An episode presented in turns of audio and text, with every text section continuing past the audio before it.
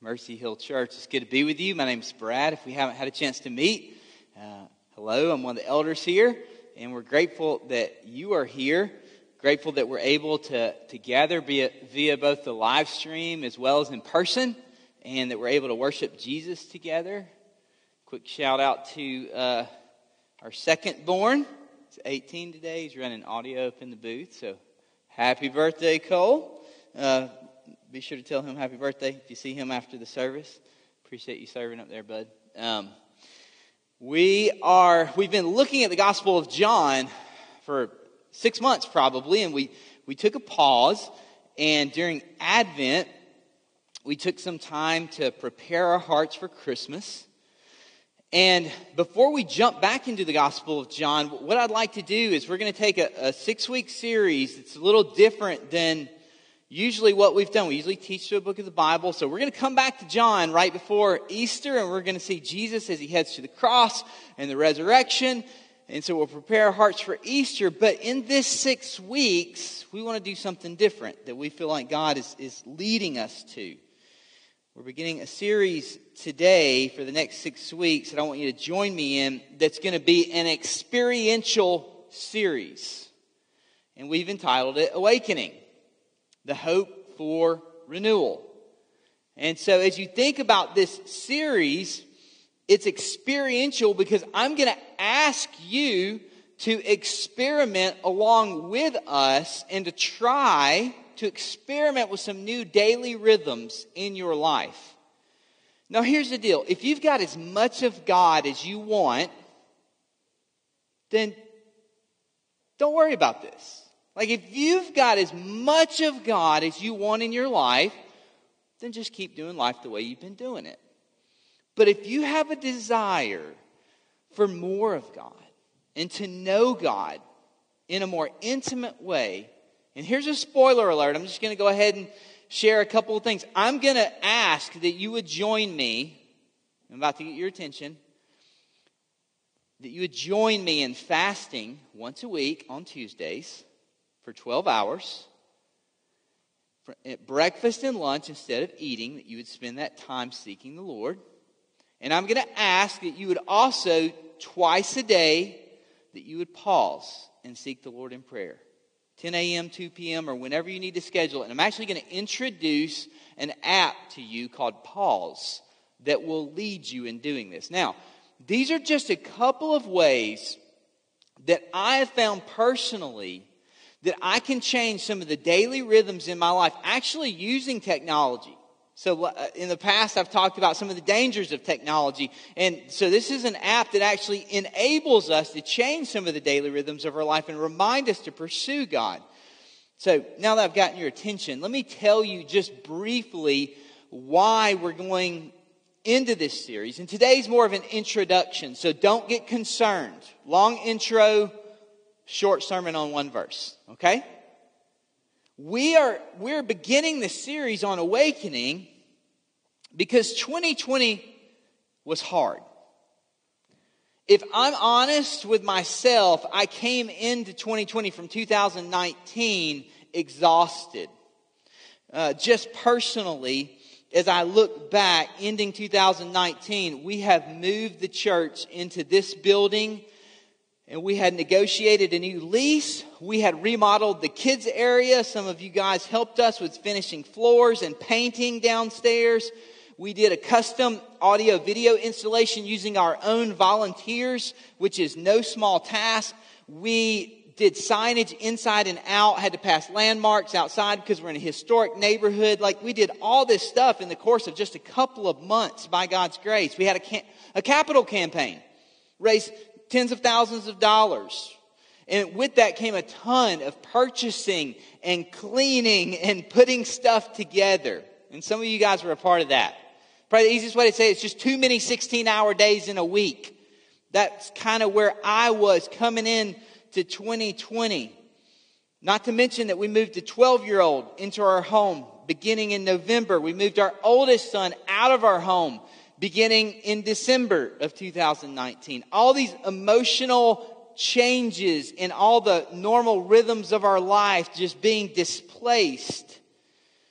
And then in February of last year, I don't know if y'all remember, we, we had a marriage conference that we hosted here, and um, the youth had a youth retreat. We had great things that were going on.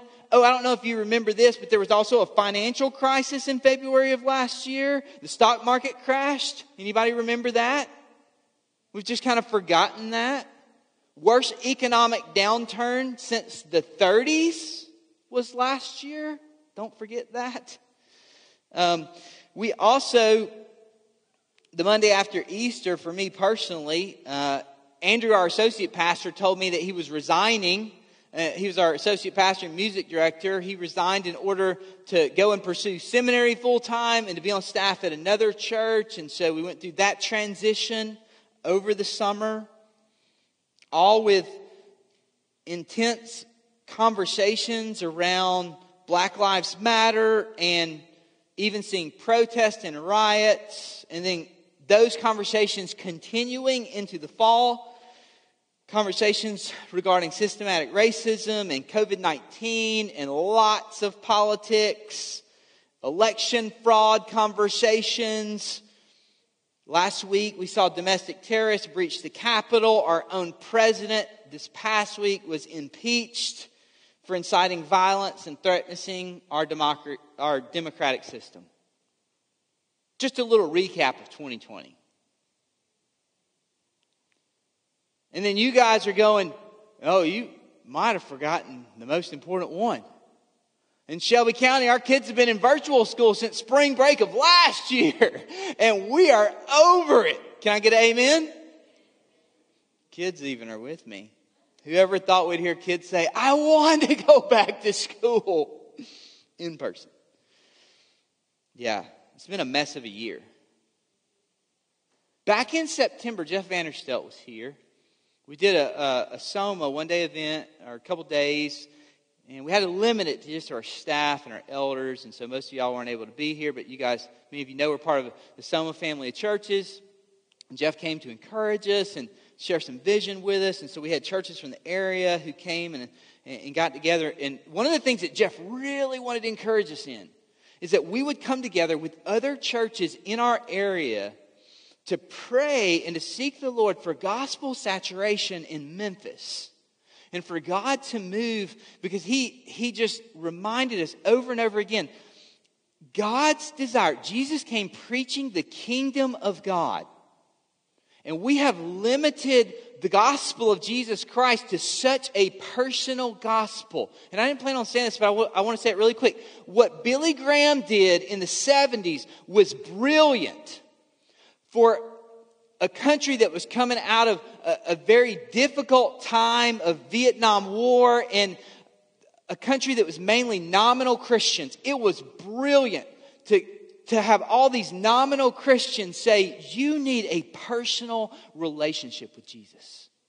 You need to ask Jesus into your heart. That was a brilliant phraseology of the time. I don't know if it was the best theology, but God used it. The Spirit of God used that in a mighty way. But over the last decades, we have become so focused on this personal relationship with Jesus that now church has become all about me and mine and what works for us. And so the problem with that is, is that during this time, we Jeff, let me get back to the point. Jeff was calling us to say the vision you have that God's given you for your church is not God's vision for the city and for the world. You can't accomplish it by yourself. You need one another. And so, uh, a few months ago, I started, got together with some of the Soma pastors and some other friends, and we started praying. We started actually fasting on Tuesdays uh, for 12 hours for breakfast and lunch. It was my suggestion. We'd done, I'd done this back in seminary. Dr. Ken Easley had introduced this idea. He said, Hey, if you guys want to fast, a lot of people fast for 40 days. They'll do that like once a year or something, or they'll do a 10 day fast or seven, whatever. But he said, I've found it's beneficial just to fast once a week. Doesn't sound like that much, but to do it like always. And so I remember doing that during seminary. And I encourage the guys. So we've been fasting together. We've been praying together. So we fast together once a week, and then we meet once a month for prayer. Also, during that time when Jeff was here, Chuck Geschwin brought a little book, and it was called Revival. And some of you have seen it. I think I've got a picture for you on the screen, and it's like a bright color, yellow, orange. Some, yeah, there we go. And um, I'm colorblind. I don't know. Yellow. I think that's yellow and orange. It says revival starts here. Dave Clayton, um, an, an old acquaintance of mine in Nashville, wrote it. It's got a short conversation on prayer, fasting, and revival for beginners like me. And some of our missional communities have started studying this book together. And I encourage you to, to pick it up. It's like five pages in a chapter. It's a really simple read. And so a couple of weeks ago, I've been praying about this for a while and kind of prepping for a while. A couple of weeks ago, I started meeting on Thursday mornings here at 6 a.m. with just a half a dozen um, kind of close friends that thought were hungry for Jesus and invited them. Uh, it was people I knew I wouldn't have to text and say, hey, we're doing that in the morning, but they just would show up. And so they're all guys, because my friends are guys, other than my wife. But I, uh, women are welcome to join us. We're here every Thursday morning at 6 a.m. The back doors are open and we just pray from about 6 to about 7.15, 7.30. And th- th- these are some of the things that have changed in my life personally. And you say, why? Why are we talking about renewal? And why are you bringing up weird words like revival? And I know some of you had really kind of like weird filters around that word because you think about big tent meetings and going to, uh, if you're Baptist at least, you think about going to like these uh, nightly meetings that last forever, and we'll talk about that. That's not what I'm talking about. Say, why are we talking about all this stuff? The answer is really simple. Look around you for a minute. Just, I'm serious. Look around you. Turn to the left, turn to the right. Let me ask you a question. Do things look normal to you? Yes or no? Do things look normal? No. But we haven't yet caught on to the fact, guys, in the last year, worst economic downturn since the 30s, most strife we've had around racial conflict since the 60s, worst pandemic the world has experienced in the last century and we still get out of our car and forget what when we go in a store? Your mask.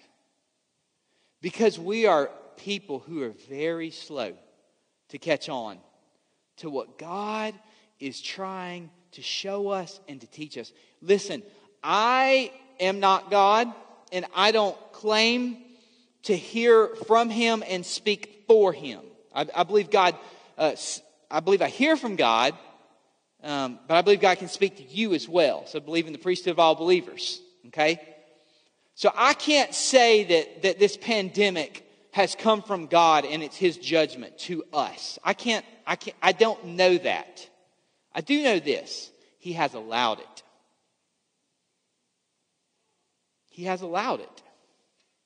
And whether it's his judgment or not, we need to seek him because He is the one who is powerful not only to change our world, but to change hearts that need to be changed. And here's what I want you to catch hearts need to be changed. Barna continued doing research in 2020. I've got three quick stats I want to show you that are disturbing. During 2020, one in three practicing Christians stopped attending church during COVID 19. I'm not talking about in person. This statistic even includes those who are at home church hopping online. Like, ah, our church is boring. I don't like the sermon series they're doing. Let's go see what Craig Groeschel's doing over at Life Church. Let's see what Andy Stanley's doing at North Point. Let's see what so and so's doing at the other church across the street. And they're like, this even counts the people who are church hopping on live streams, and it's saying they're still attending church. One third of practicing Christians have stopped doing anything any kind of in person gatherings, any kind of live stream. They've just said, we're good. Second stat white Christians have become less motivated to address racial injustice.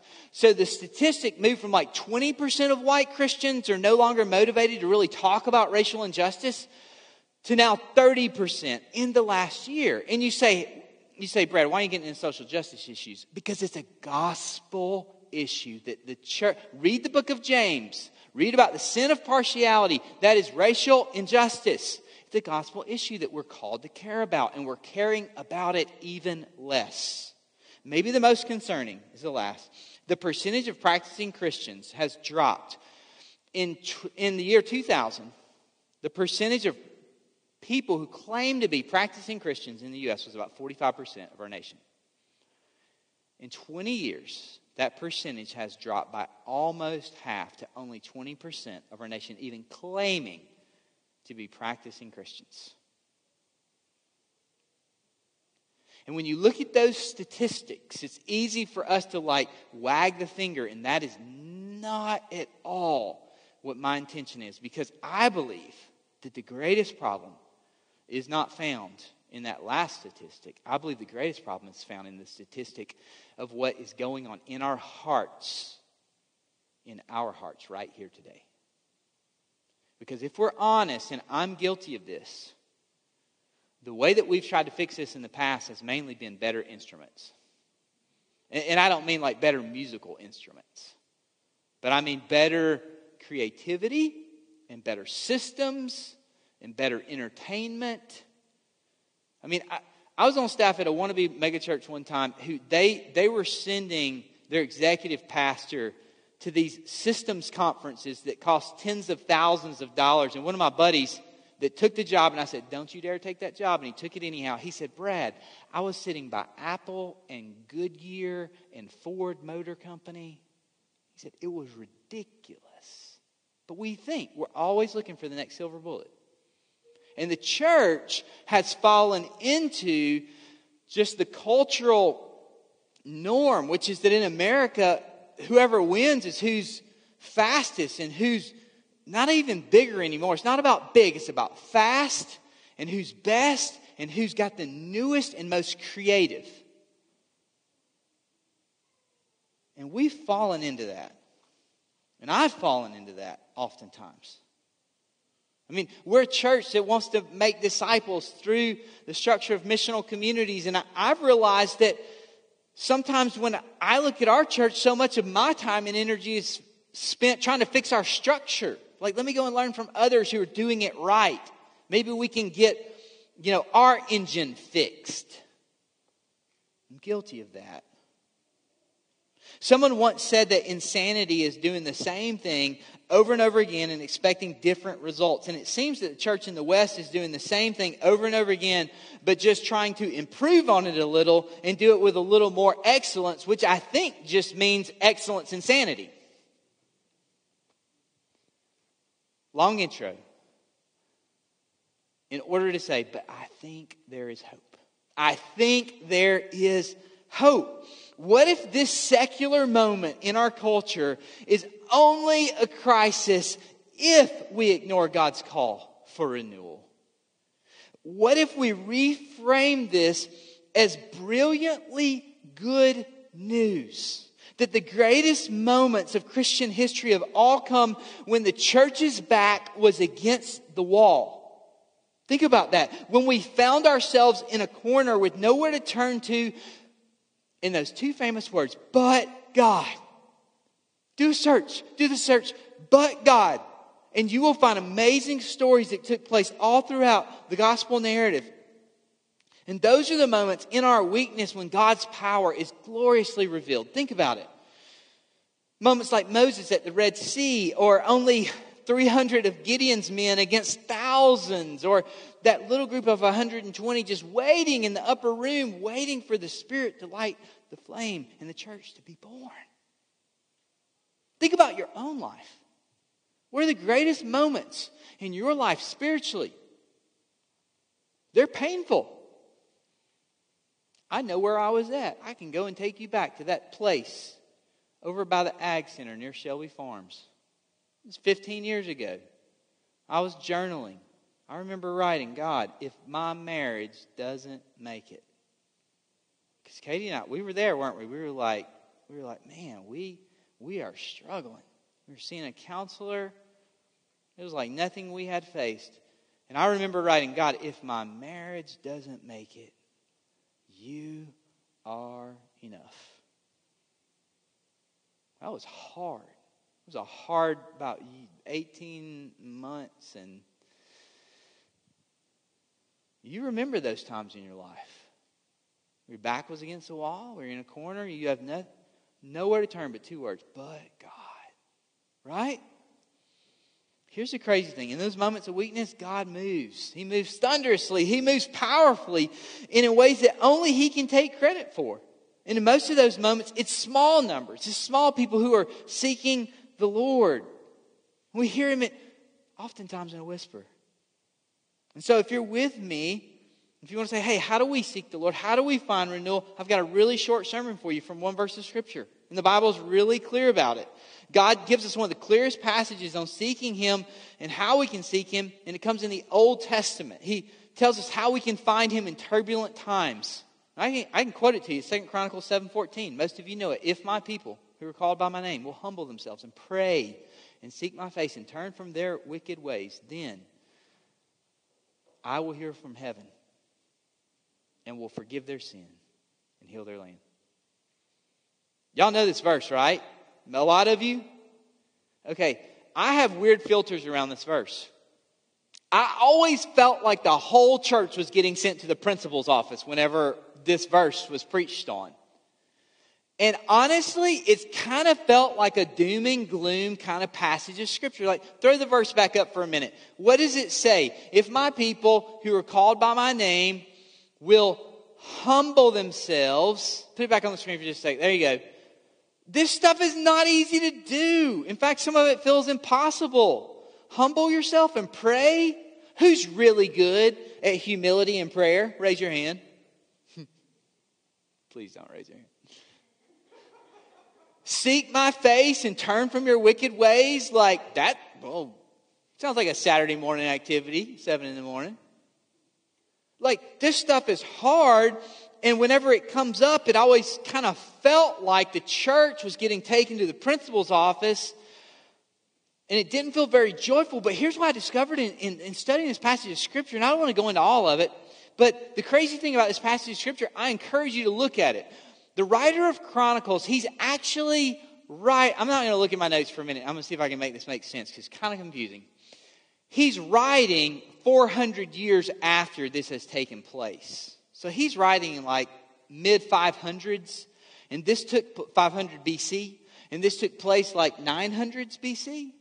Now he's writing about something that took place when Solomon finally built a temple for the Ark of the Covenant.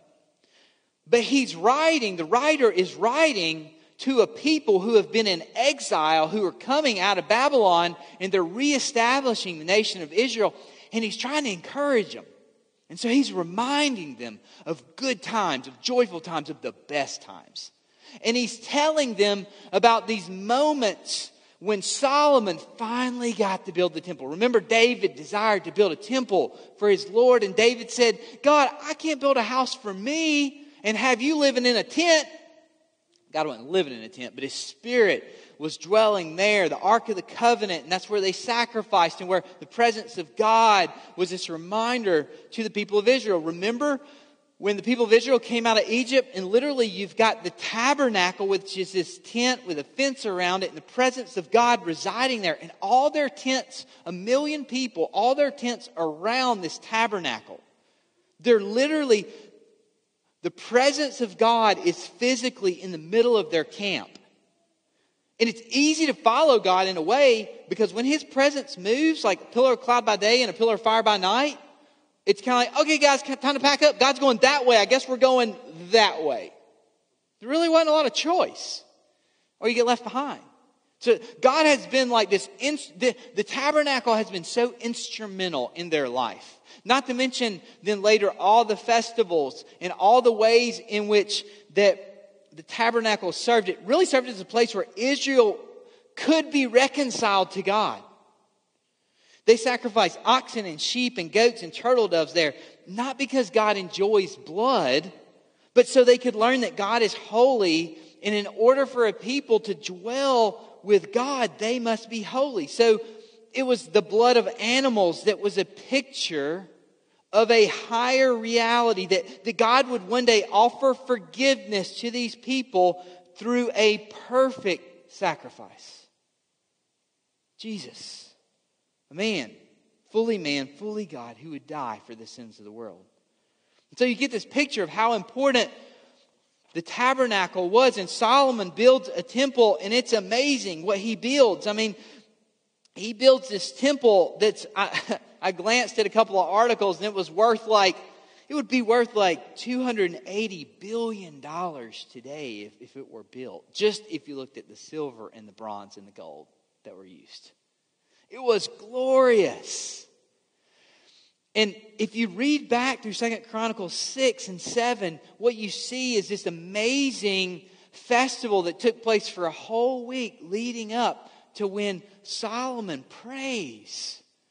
And they, they've sacrificed, it's something crazy like 120,000 sheep and 20,000 oxen. And Solomon prays, and the scripture says that fire comes down from heaven and consumes the sacrifice on the altar, and God's presence is there. Okay? So that's the context. And the people rejoice. 13 years go by after that. Solomon builds his own house. I don't know what that says about Solomon. It took him seven years to build the temple, 13 years to build his own house. But 20 years have gone by, and then you jump in the context and you see, and go back to verse 11 real quick in Second Chronicles 7. Thus Solomon finished the house of the Lord and the king's house. All that Solomon had planned to do in the house of the Lord and in his own house, he successfully accomplished. Then the Lord appeared to Solomon. So it's been 20 years. He appears to Solomon in the night and he says to him, I have heard your prayer and have chosen this place for myself as a house of sacrifice. Now, what prayer did he hear? Look back at Second Chronicles 6, verses 28 through 31. This is Solomon's prayer from 13 years earlier. If there is famine in the land, if there's pestilence or blight or mildew or locust or caterpillar, if their enemies besiege them in the land at their gates, whatever plague, whatever plague, guys, we're living in the worst plague in a hundred years. Whatever sickness there is, whatever prayer, whatever plea is made by any man or by all your people, Israel, each knowing his own affliction and his own sorrow and stretching out his hands toward this house, this is what he prays. Then hear from heaven, your dwelling place, and forgive and render to each whose heart you know, according to all his ways. For you, you only know the hearts of the children of mankind. That was Solomon's prayer. Now listen to God's response. Then the Lord appeared to Solomon in the night and said to him, I've heard your prayer. I've chosen this place for myself as a house of sacrifice. When I shut up the heavens so that there is no rain, or command the locusts to devour the land, or send pestilence among my people. Now, the verse we all know.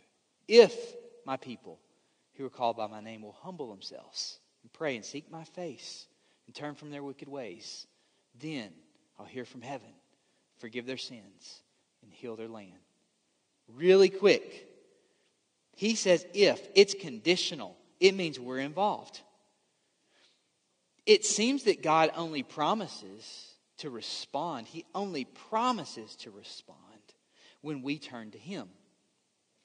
And who is he calling to turn to him? He says, If my people, God, don't miss this. God begins with the church. We so often want to blame everyone else. 2020 has been a year where we want to look out the window and we are unwilling to look in the mirror. And God says nothing about looking out the window. God says, look in the mirror. If my people, who are called by my name. God expects pagans to act like pagans. He does not expect his church to act like pagans. He says, if we'll humble ourselves, how do we know if we're humble? How can we even examine if our hearts are humble? Well, we can realize it if we're prideful by taking a moral inventory. And let me just ask you a couple questions. Do you pray? Do you do you really need God? Are you self reliant? Do you worship Jesus? Like, how's your worship expressed outside of Sunday? Do you open your home to strangers and sinners? Do you serve the poor and needy who are in distress? Do you regularly thank God for so many good gifts? I think that for most of us as believers, we aren't humble and we aren't that repentant, and we're mainly just opinionated. And most of us are just waiting for the vaccine to take effect and the hope that we can get back to what things were like in 2019 or a new normal. And I think God wants to use this time in our lives in order that we would push pause and that we would see that the life that the church in America was living in 2019 is nothing to return to. That we need to be awakened to God's grace. What if God is saying, I'm giving you a distinct moment in your lifetime like you've never experienced to know me and my healing if you will be willing to pause and to humble yourself. I truly believe, Christians, I truly believe the moment in time that I can look at every one of you in this room, and I know most of you who are out there on, that, on the live stream, I truly believe there has never been a moment in our lifetimes where as much is at stake for the kingdom of God as it is in this moment. I might be wrong. Will we humble ourselves? He goes on and says, if we'll humble ourselves and pray. Prayer is something that we all know how to do. Maybe even because we pray before meals or before bedtime, we feel like we do it enough. But how many of us can say that we are reliant upon prayer? That we would that we wouldn't go a day in our lives without praying, that, that prayer is our, our fuel, our energy, our power, our wisdom. What if we prayed as much as we Googled? tell my kids all the time, I don't know, Google it. How often do we say, I don't know, pray about it? There's an app that I want to introduce to you. John Eldredge developed it to go along with his book, Get Your Life Back, and it's called uh, the Pause app. You can grab your phone, grab your phone real quick, go to the App Store, and uh, I want you just to look up Pause app. You don't have to download it right now. In fact, please don't. But type in Pause app it's going to take you a few minutes to get it set up, so I want you to wait about downloading it. But go, it's going to look like this. And um, if you found it, it's going to give you a couple different times a day that you can set up a simple one minute pause. All right, has everybody found it? I know y'all are quick on these devices. All right, put your phone back up. We're going to experience a one minute pause. Okay?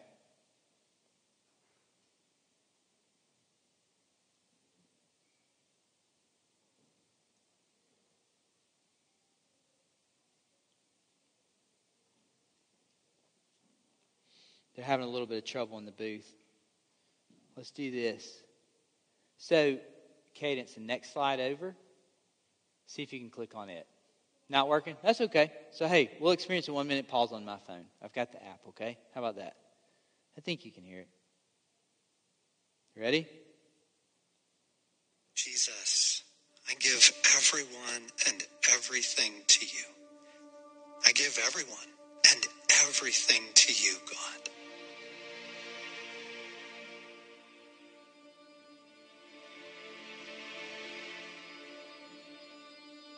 Myself to you, Jesus, for union with you. I am created for union with you, God. I give everything in me for union with you, Lord.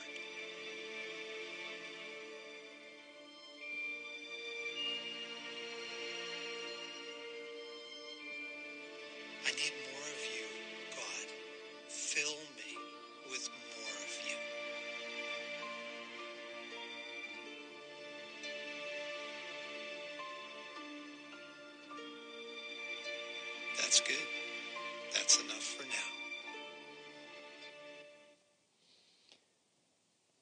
So, is that weird? A little weird, right? Most of us aren't used to slowing down and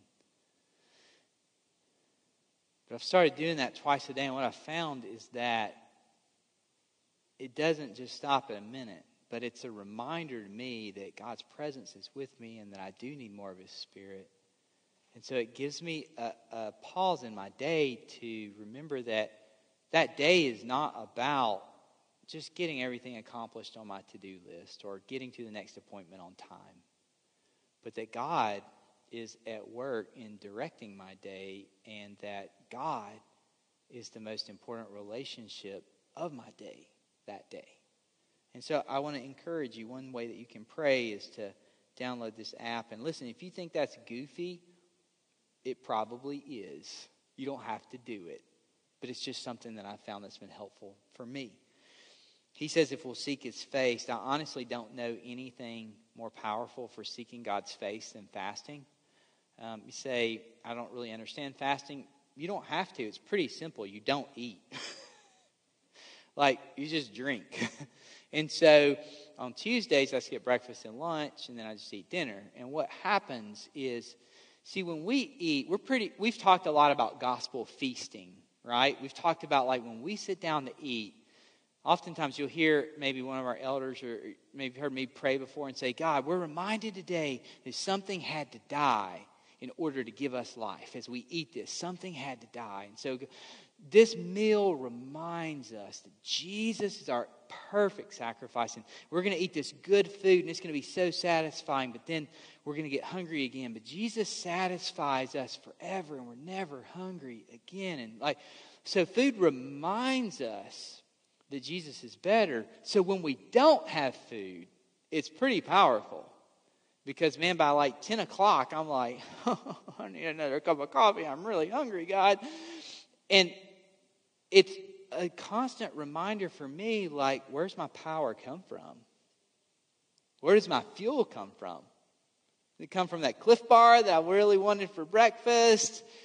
Or is it going to come from Jesus today? And so it kind of begins to train me to say, you know what? I need Jesus. So you can try that out if you want. We're going to talk a little more about fasting along the way in the series.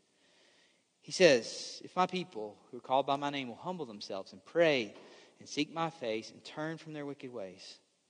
Just really quick, I want to say I think most Christians have stopped repenting. Jack Miller said that years ago, and I think it's true that most believers come to faith in Christ and decades go by in their life and they gain a lot of information, and honestly, for the most part, I think they stop confessing sin to one another and that they stop meaningful repentance. I mean, we do stuff like, yeah, I'm not good, I'm bad. I was, eh, I was, uh, I was angry with kids. Uh, Lord, forgive me. But that's not repentance. I think most Christians have stopped repenting, and God says, if we will turn from our wicked ways. And so you say, how, how do we do that? Go back to the first two pray and fast. Humble ourselves and pray. If you seek the Lord in humility, if you seek Him in prayer, if you spend time in fasting, I can almost guarantee you, you will begin to see confession and repentance increase in your life. It says, I was in with this. It says, if my people who are called by my name, if it's conditional, God gives us a choice. You can have, if you have as much of God as you want and you don't want any more of God, continue in your daily rhythms.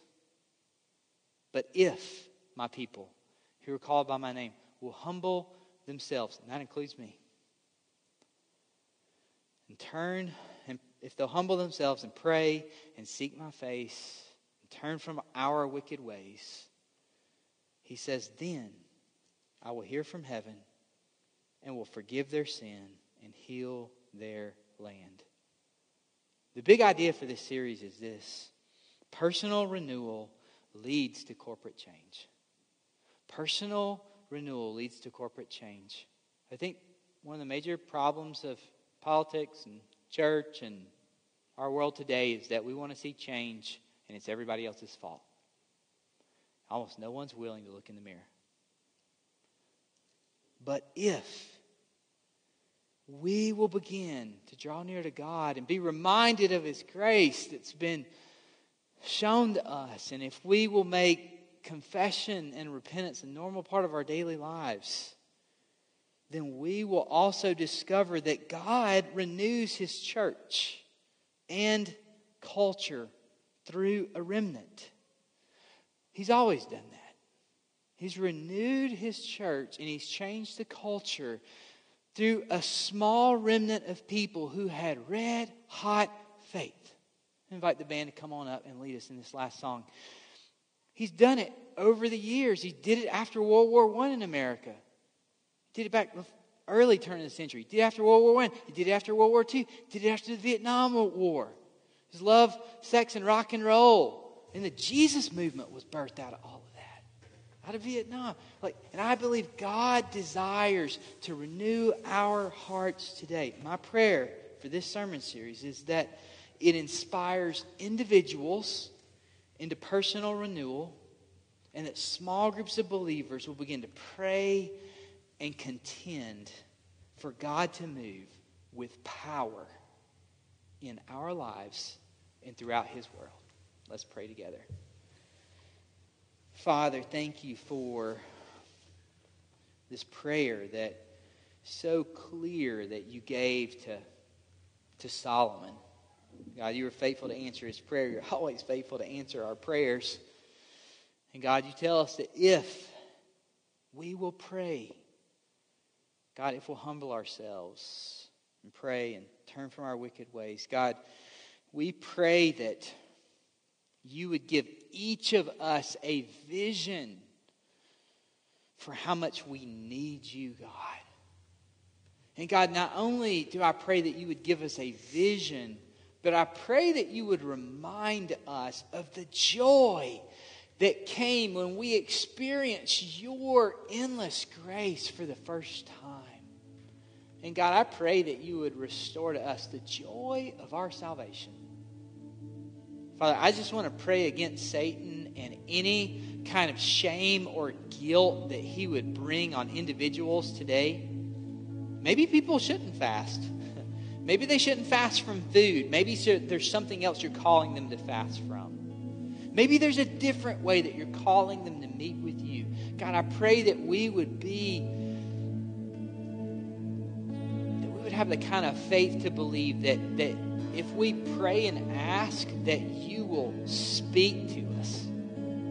You'll tell us how you want us to come to you in order to see our souls restored, in order to see renewal begin to spring up order for you to give us hope. And that, God, that we would experience the joy that comes in repentance and the joy that comes in knowing you and following you.